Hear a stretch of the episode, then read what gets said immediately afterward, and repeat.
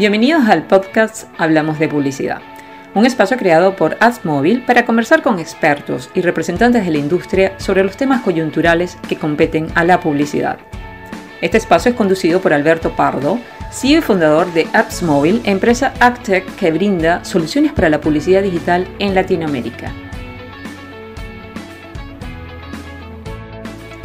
En el primer episodio tenemos como invitado especial a Eric Tortel, CEO de TIS para América Latina, quien conversó con Alberto sobre la privacidad del usuario en la publicidad digital. A continuación los dejamos con su charla. Para mí es un placer poder tener esta entrevista contigo como amigo, como colega, como el respeto y la admiración que te tengo. Obviamente, eh, la idea es tener eh, unas experiencias, compartir sobre este tema tan importante que es todo lo que está pasando con la privacidad de los usuarios, súper de moda. Y pues, obviamente, tengo un cuestionario para hacerte, Erika, así que bienvenido. Muchísimas, eh, bueno, vaya introducción, pocas veces me lo han dicho así. Eh, de, todo lo que has dicho, lo que sí es verdad es que somos eh, amigos y, desde hace, desde siempre, llevo, sí, como 6, 7 años aquí y 5 conociéndote, 7 con Produ, de hecho, siempre apoyándonos cuando Tiz era bastante, básicamente yo y, y, poquita gente más al principio. Y no, sí que es verdad que hemos tenido la suerte de, de crecer bastante y, de conseguir eh, un montón de cosas que ni me esperaba. Eh, tampoco te quedes muy corto con lo tuyo, porque tampoco es que haya muchas empresas eh, de América Latina que hayan explotado tanto como, como Asmobile, que yo también miro con, con, mucho respeto y, y, no, y la verdad, como somos amigos me hace ilusión y que normalmente me molesta siempre cuando me hablan de, de competencia y tal, pero digo, bueno, si es banano, está bien, está bien. Hay, hay un par que son entonces estos, vale, vale, si, si es para ellos, eh, me parece bien. Bueno, uh, y, y, te hago una pregunta rápida. ¿Tú cómo llegaste acá? O sea, ¿cómo apareciste en América Latina? La, la realidad, por el sol. Um, la realidad estaba trabajando en Londres, trabajaba para AOL a la época, que ahora es Verizon, supongo. Uh, y uh, era director general de Go Viral, que era una parte de, de video seeding, ¿no? Y mi acuerdo con ellos era estar un año en Londres, montar su equipo internacional y luego irme al sol, porque no podía más con, con la lluvia de Londres. Al cabo de un año y medio seguí ahí, conocí a Jeremy Aditi, que es el que sigue en TIS, de hecho, que va a manejar la mitad de TIS más o menos y mm, empezamos a hablar y hablé, luego conocí a Bertrand Alcillo que me dijo, oye, si quieres, te quedas un año en Londres eh, y después digo, no, no, esta ya me la han hecho, o sea que si quieres trabajo contigo, pero me voy ya al sol y luego... Y ya está. Y no, y llegué a Miami para manejar internacional, de hecho, o sea que contraté la mitad del equipo de Londres, eh, manejaba las, las campañas internacionales eh, como a la época tenía un non-compete con eh, EOL, no pude trabajar en Europa, por lo cual me dediqué a ir a Corea a ver los amigos de Samsung, etcétera, y empecé Latinoamérica porque ahí estaba.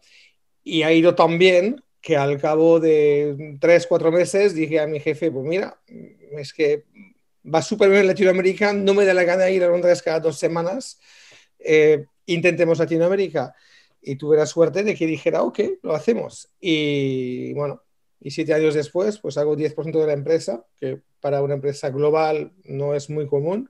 Uh, y, muchas de las cosas más cool uh, de TIRS y las cosas que más uh, cambian el panorama digital empiezan en Latinoamérica. O sea que somos como el incubador uh, de TIRS y, y, es, y, es, fantástico. A, a, eso iba antes de comenzar la entrevista y digamos que iba a poner tal vez dos o tres ejemplos dentro de los que incluyo TIRS, que, que TIRS tal vez descubrió que América Latina no era la última página del business plan como lo sucede en la mayoría de las empresas, sino que tal vez está en las primeras páginas, como le pasó a Netflix o como le pasó a Spotify, que encontraron una cuna y que el mismo Amazon que incluso, inclusive si te das cuenta en Europa no está en varios de los países, pero en América Latina está en casi todos. Entonces, tú, ¿cómo fue esa llegada? Y, y, en realidad, eh, me, me, imagino que tenías una expectativa, la percepción versus la realidad, y abiertamente, ¿qué, como, ¿qué, qué te encontraste acá? La, la realidad ha ido evolucionando mucho la relación de TIRS global con Latinoamérica. Eh, mi jefe, Bertrand, es, es, francés y español, ¿no? por lo cual tiene bastante influencia latina, habla español perfectamente. Um, y um, al principio o sea, estaba en, fase de crecimiento, ¿no? A la época, de, de hecho, éramos TIRS, era antes de, de comprar TIRS. Éramos e-buzzing, antes de comprar TIRS. Um, y, y bueno, era como curioso, pero nunca se esperaba gran cosa. La realidad es que hemos evolucionado muy rápidamente y sobre todo hemos conseguido crear uh, en Latinoamérica, quizás porque también hay un poco, al ser un mercado más, uh, más pequeño que otros, un poco menos de, competencia quizás, uh, hemos conseguido crecer bastante, bastante bien y rápidamente ser muy relevantes, con, tanto con anunciantes como, como, como agencias. Uh, con publishers ya estábamos hace tiempo porque Teach históricamente, eh, eh, o sea, éramos una server hace mucho antes de empezar a vender eh, nosotros mismos. Y, la verdad es que hemos, otra, una vez más, conseguido cerrar alianzas tan fuertes con marcas aquí y lanzar tantas cosas uh, que nunca se habían hecho en otro sitio uh, que uh, pues nos ha ido súper bien. La, realidad es que, con todo el respeto del mundo, si pruebas una cosa, es mejor pegarte una galleta eh, en, algún país de Latinoamérica que en Estados Unidos, ¿no? Entonces, les va bien probar eso. Nunca, y toco madera, eh, nunca nos hemos pegado una galleta. Y, nos hemos, y no, TIDS, es, TIDS Latam es súper importante para TIDS, no solamente para eh, la parte de summits, que también uh, somos un poco famosos por motivos varios, pero que uh, el equipo de la TAM, evidentemente, nunca es el último a la hora de, de, de salir de, de fiesta, pero a nivel de relaciones clientes, a nivel de ejecución de cualquier cosa que nos proponemos, estamos siempre en las primeras y, y no funcionamos uh, súper bien y, y, ahora, de, de, de hecho, uh, los globales que manejan producto, cuando tienen una cosa nueva, me llaman a mí. Me dicen, oye, ¿te parece si probamos esto? Y digo, ok. Sensacional. Ese es genial. Y, y, y, muchos de los clientes, o sea, los, o sea, como todos, ¿no? Tenemos nuestros amigos en el mercado Uh, y, y nuestra, ¿sabes? nuestros partners de, de siempre y, y, y, tengo una cosa nueva, pues no sé, voy a llamar a, a Charlie, a Luke, a tal. Tengo gente que sé que voy a llamar y decir, oye, tengo esto, nunca lo hemos hecho, pero parece la bomba, ¿quieres probar? Y, claro. y siempre se apuntan. Pues mira, la, la, verdad me parece genial. La idea es que comencemos a hablar del, del tema central de, este, de esta charla que tenemos entre amigos y es todo lo que pasa con la privacidad del usuario, que como sabes, pues esto no es un fenómeno que nació hoy, ayer o antes de ayer, sino que en realidad el planeta o otros países fuera de América Latina lo vienen viendo hace tres, cuatro años, eh, inclusive Europa, donde tu, tu, país de origen, incluso Estados Unidos, donde vives hoy en día. Eh, pues fíjate que primero arrancó eh, en Estados Unidos, Apple fue el primero que dijo hace dos, tres años que iba a comenzar a, a, apretar las tuercas con esto, luego vino Europa y dijo, quiero lanzar el GDPR, lo lanzó y me parece pues que que, que, tuvo un impacto importante. Luego vino la ley de California, el CCPA, luego vino eh, otra vez Apple con el iOS 14, luego viene Google y seguramente en América Latina va a pasar algo. Entonces, la gran pregunta, o la primera pregunta que te tengo es, ¿qué crees que va a pasar en el 2021 puntualmente con todos estos temas de privacidad? De pronto en América Latina y si quieres contar algo que sepas que va a pasar o que puedes visualizar en otro mercado, bienvenido. A ver, desde luego yo creo que 2021 va a ser bastante uh, movidito. Uh, también creo que 2022 va a ser Armageddon, uh, pero porque sé que como, y así aquí me incluyo en eso, pero como buenos latinos vamos a llegar tarde en algunas cosas. Yo sé que hay gente que todavía está muy dormida y que no se da cuenta de lo que les viene encima. Uh, nosotros, otra vez, soy yo soy francés aparte, pero somos franceses originalmente, ¿no? En TIS y, ya pasamos por GDPR. el GPD para nosotros es literalmente lo mismo, por lo cual ya sabemos cuando pasó GDPR, nos preparamos muchísimo, muchísimo. Ah, la verdad, tuvimos, el primer día facturamos la mitad eh, de lo que debíamos y a partir del segundo día estábamos bien. O sea que todo fue súper smooth, súper fácil y, ah, y, y, todo esto. Pero, es decir, un, ah, un GDPR estábamos preparados un año antes, ¿no? Empezamos más de un año antes a preparar. Eh, entre eh, Data Ops, Data Business, tenemos 20 personas, de, solo de software engineers que trabajen en, eh, sobre data, son 25 personas. Data Scientists tenemos 10, 12, luego en Product Team que será 15, 20. O sea, es mucha gente dedicada solamente a esto, ¿no?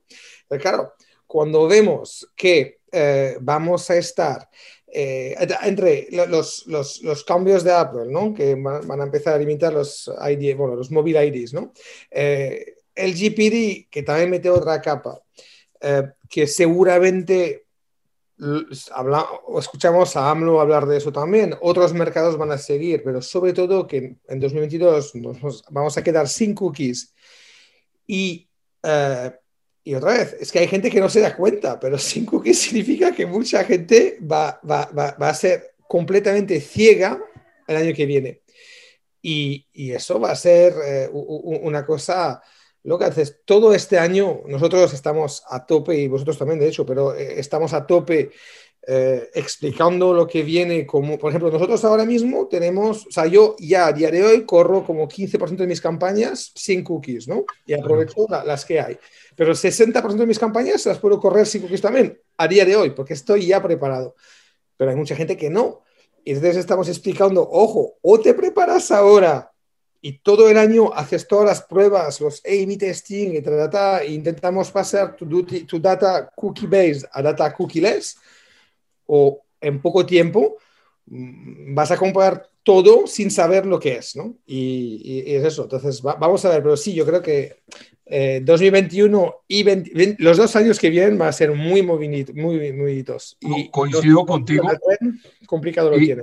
Y, y, además no solamente coincido, sino que tengo que dar el crédito que he visto a, a la empresa que tú lideras eh, por lo menos en América Latina, muy activa en, en, educar, en comprender, en obviamente guiar, liderar a quien puedas liderar en, en, ese proceso de cambio. Que eso lo conecto con, con, la siguiente pregunta que ya medio la respondiste tangencialmente, y es básicamente eh, si puedes puntualmente tres, cuatro cosas en las que la industria se va a afectar digamos que como para las personas que están oyendo o nos están viendo, que pueda decir, oiga, estas tres, cuatro cosas puntualmente se van a ver afectadas, que tú te las sabes de memoria.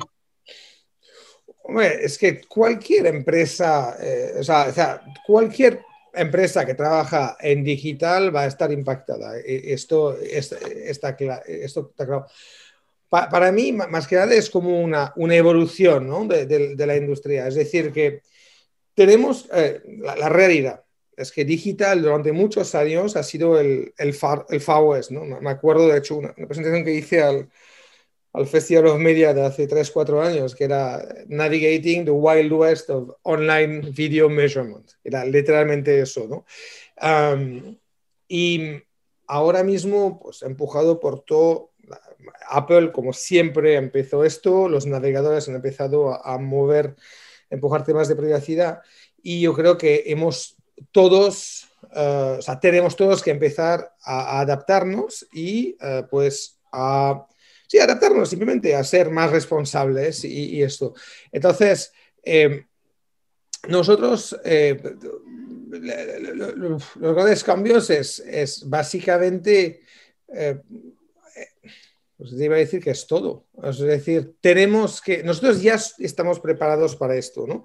Pero lo que queremos es eh, realmente eh, ahora vienen a sin cookies, pero sabemos también que, eh, que otros mercados van a tener que seguir esta ola de, cuidado de, la privacidad. Y entonces, tenemos que siempre adaptarnos a eso y yo creo que como industria tenemos que ser muy abiertos a abrir el motor, ¿no? Enseñar cómo funciona y decir, pues mira, eso es lo que hay, eh, eso es lo que cumple, eso es lo que quizás no cumple, pero quizás lo tenemos que cambiar un poquito para hacer evolucionar y, y, ya está. Entonces es, es, un poco, es, un poco, eh, es un poco esto, ¿no? No sé. Digamos que Voy a contar algunas de las prácticas que obviamente lo conoces, que son habituales y en el día a día de tu negocio. Y la primera, el retargeting. El retargeting, todo aquel que haga retargeting va a ver difícil la forma de volverlo a hacer, especialmente el e-commerce. Entonces ahí entramos en el, en el territorio Brasil-México, que lo conoces bastante bien más Brasil que México. ¿Qué va a pasar con todas estas compañías, obviamente e-commerce, qué están haciendo y qué no están haciendo? Uno, entonces se va el retargeting. Segundo, importantísimo, el reach and frequency, tu discurso de siempre. El reach and frequency se va a ver afectado porque no vas a poder identificar correctamente eh, quién es ese usuario eh, y pues obviamente eso te va a afectar enormemente en, en, el resultado pues, de las campañas. Y al final del día, y esto te hago esta pregunta, pues seguramente son temas que has hablado, hay una discusión muy grande donde dice que, que si se nos va la mano, como decimos vulgarmente en América Latina, es decir, si nos vamos hacia un extremo en términos de, de la privacidad de datos, podemos atentar con el negocio o la automatización de la industria nuestra, que es básicamente la programática, porque la programática al final del día vive de lo que pasa con los datos, en cómo puedes llegar a la persona precisa, exacta, en el momento correcto, en el contexto correcto. Obviamente, el momento en que, en que la privacidad vea afectado todo este, digamos que andamiaje de la data, seguramente la programática también va a tener que tener una, una, una, un, enfoque diferente. ¿Tú cómo lo ves? Digamos, ustedes que están tan, digamos que tan desarrollados en ese lado del, del negocio. A ver, es que es un... Eso sí que es un pedazo de pregunta. A, ver, eh, yo no creo que vayamos a... Empezaste diciendo que ya no se podía medir reach frequency. Yo creo que vamos a tener que adaptarnos a, a la nueva realidad, ¿no?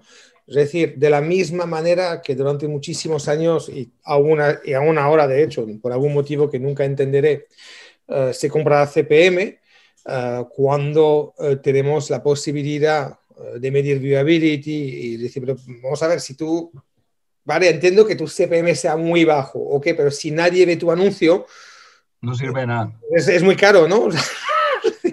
Entonces, eh, igual que ahí hemos conseguido evolucionar, yo creo que, que es un poco lo mismo, que hasta ahora eh, se medía todo usando cookies.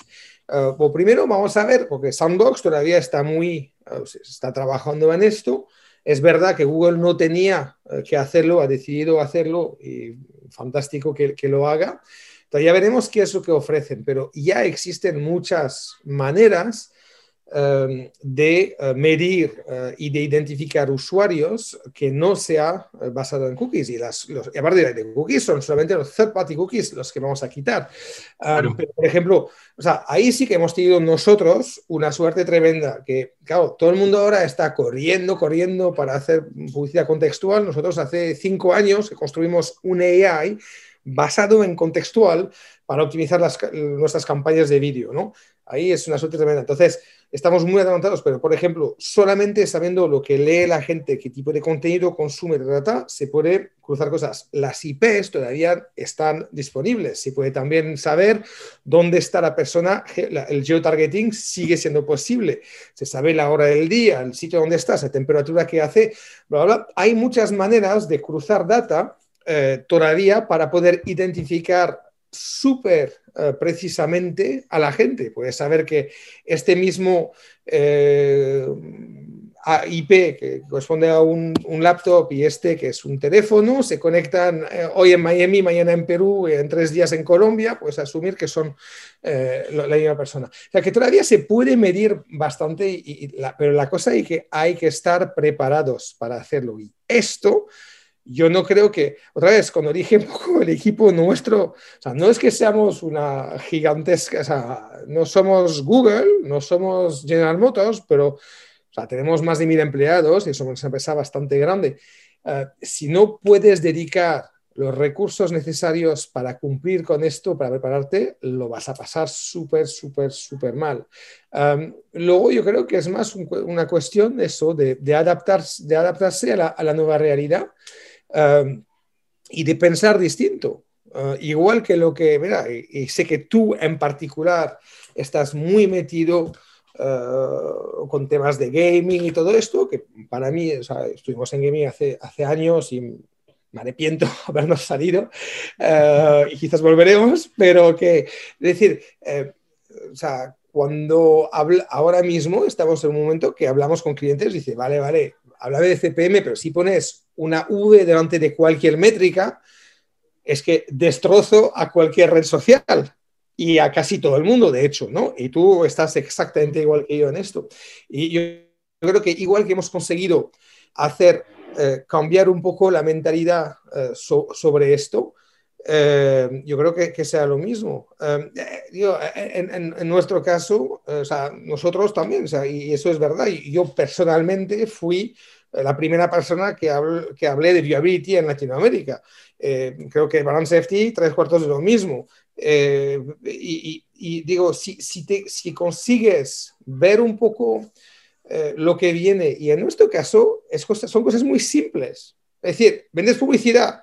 La publicidad quieres que la vean, ¿no? O sea, tampoco es. O sea, decir, no, es rocket science, ¿no? Exacto, no es, eso, no es, no es ciencia cuántica, coño, si vas a pagar porque te ven, mejor que te vean. Eh, eh, es decir, que tampoco es ciencia cuántica si tú eh, pagas para mejorar tu marca, la opinión que tiene la gente de tu marca, para que la gente interactúe con tu marca, es bastante mejor que estés dentro de un entorno, que puede ser un juego, que puede ser un artículo de cocina, me da igual lo que sea, es bastante mejor que si estás en la noticia que habla de la violación, de no sé qué, o la gente... Es decir, es obvio todo esto, pero no pasaba.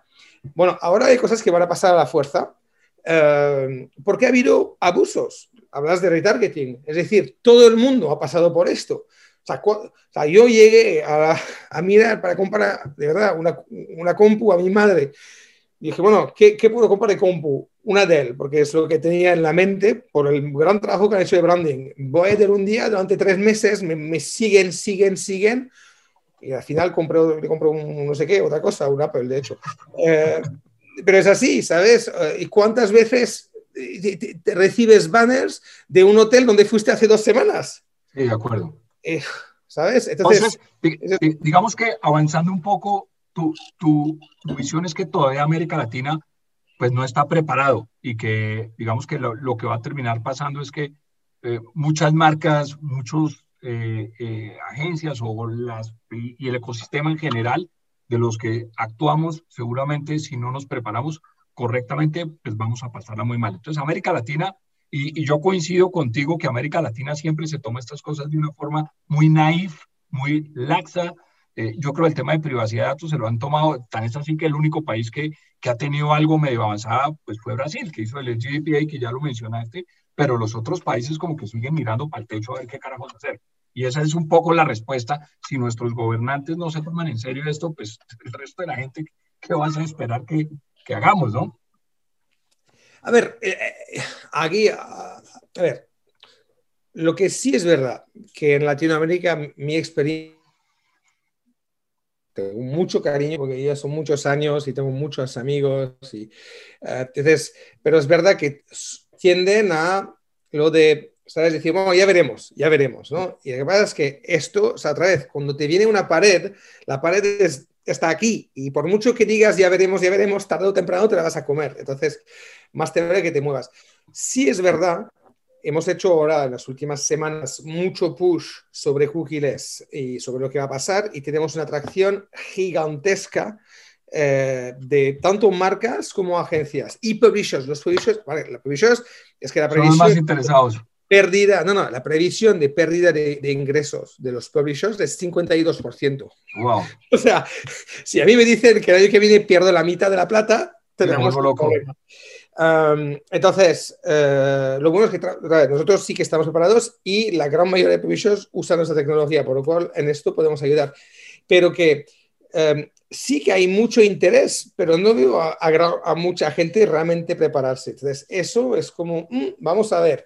Em, la, otra cosa es que, lo que no, luego sí que es verdad que en Latinoamérica pueden tardar en empezar, pero cuando se hacen las cosas, mi experiencia es que se hacen bien y rápidas y tal.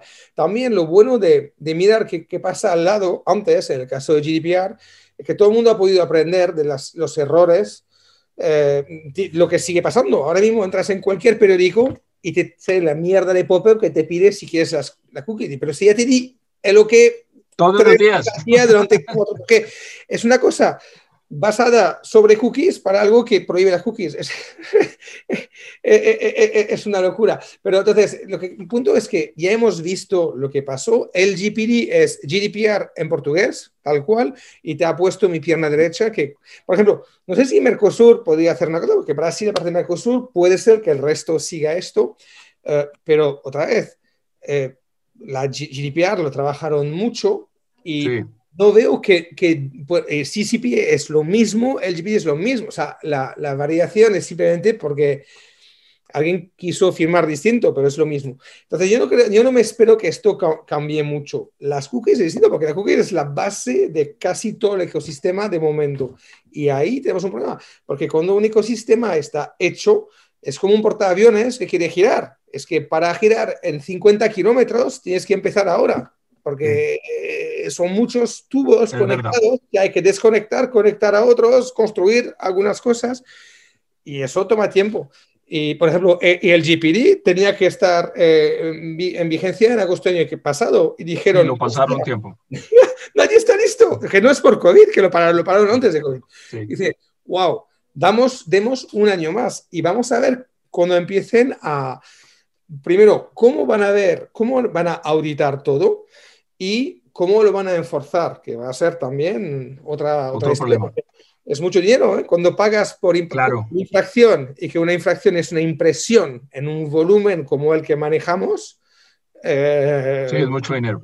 Ahora te hago otra pregunta. En tu concepto, ¿cuál sería el modelo ideal de privacidad? ¿Tú, tú qué dices? Oiga, mire, ¿sabes que yo, después de todo lo que he visto, después de todo lo que he aprendido, el mundo sería mucho mejor en términos de privacidad si tenemos esto? A ver, hoy por, hoy tenemos un usuario que pide transparencia, ¿no? En capital, subrayado, en negrita y todo, que se quiere transparencia, transparencia. Es lo que realmente eh, cada vez, y bueno, y lo escuchamos de hecho en el mercado, hasta nuestros clientes, nuestras agencias, todo el mundo habla de transparencia. Eh, eh, para mí, el modelo ideal sería el modelo que, que deja saber al usuario en qué está siendo usada su data, un modelo que aparte hace fácil eh, esa transición y donde eh, entiendes lo que el uso de tu data conlleva eh, y, que te permita la, posibilidad de, anuncios personalizados. Es decir, em, cuando uso el, el, ejemplo de targeting, eso es una pésima, es un pésimo uso de la data personal. Eh, igual que yo tengo mi cosa esta para medir todo, de hecho, el, corazón, el, como duermo tal, y no me gustaría que eso llegara a, la, a la, mi, mutua de salud, porque seguramente... Al seguro eh, tuyo te suben, la, te la, póliza. No, total. Entonces, es total. Pero me encanta que un Amazon, un Netflix, que tú mencionabas y tal, que me, me, me, me enseñen qué película me gustaría tener. Eh, yo veo cuando uso data en mis campañas, y tú seguro que también, esa, el, esa, yo, mira, justo por primera vez en la historia, eh, la semana pasada teníamos 100% de nuestras campañas en Latinoamérica con data. Para mí eso es fantástico porque cualquier campaña que usa data tiene un performance mm, diferente, superior. Y, entonces e, eso es bueno. Entonces, para mí el modelo ideal para una empresa eh, de, de, de digital es aquel que que no se convierte en invasivo para el usuario, que donde eh, mantienes una, una, cadena de consentimiento del usuario eh, desde que colectas la data hasta que expones el anuncio, ¿no? Eh, básicamente e, e, es esto, es, es siempre, sí, es, es, apoyarse en tecnologías que permiten siendo responsable de, de, mejorar todo y de poder eh, targetear, atribuir y medir a gran escala.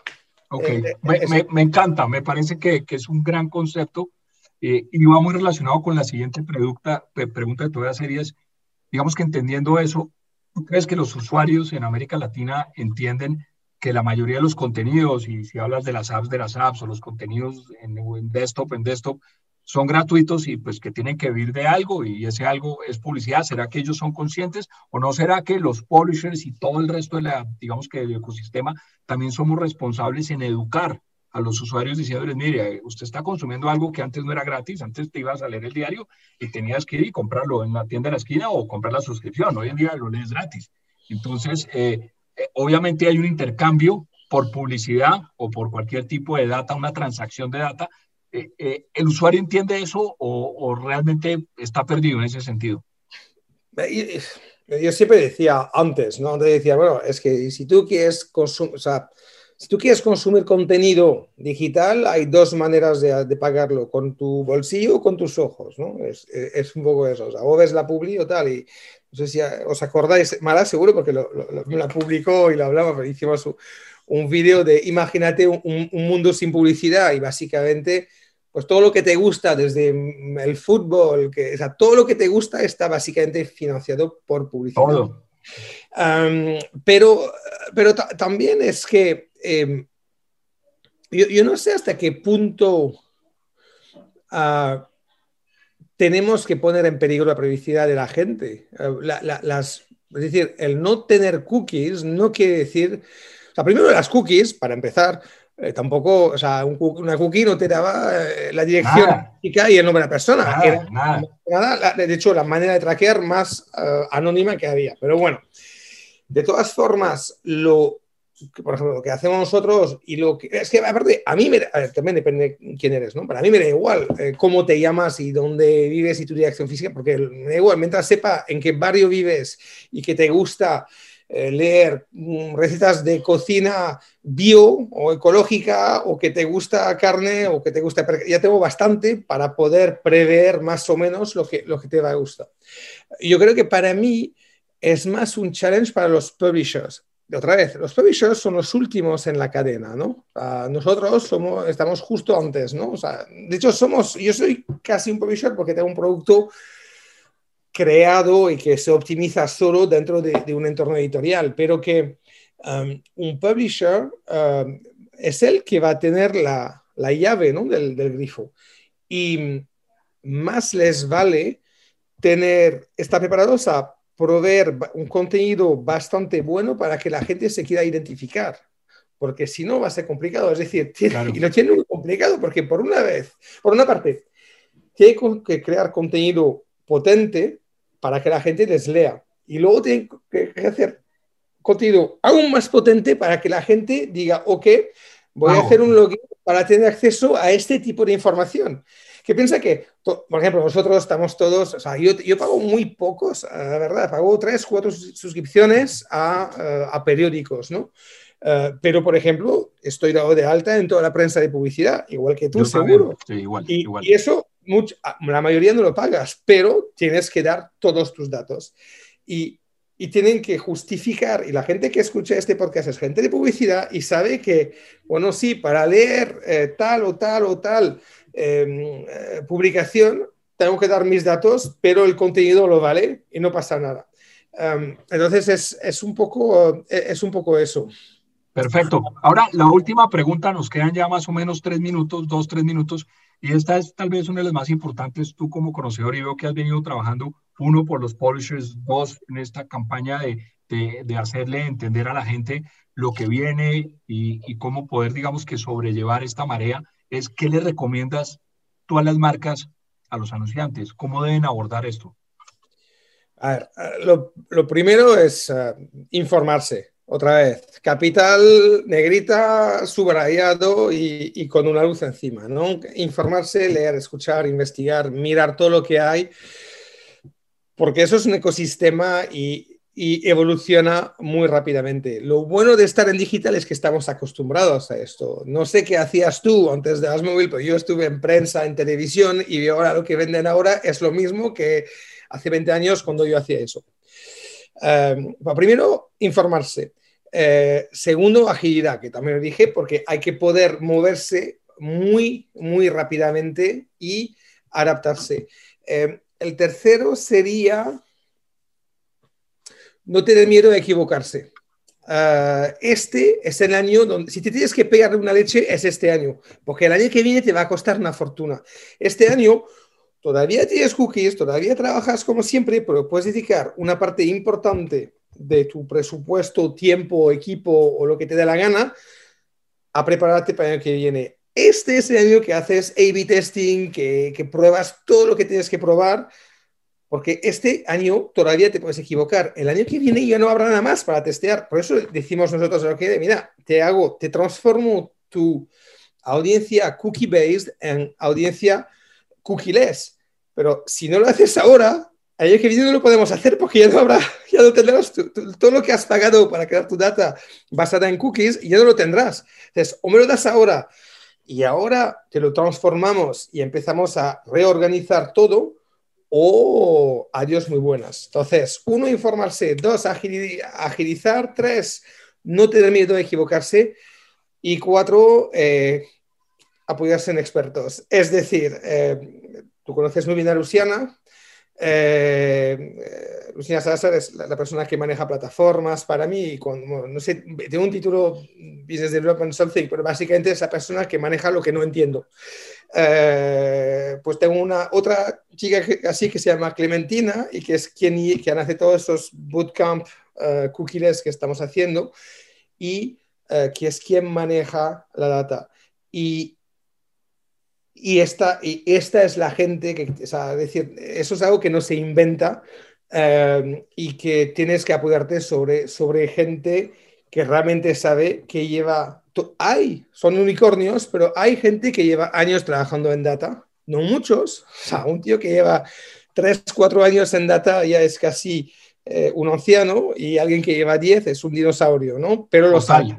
Y, entonces, sí, es así. Entonces, para redondearte la idea, infórmate, arriesgate, asesórate de, de expertos, es la recomendación que hace nuestro maestro invitado de hoy, Eric Turtel de TITS.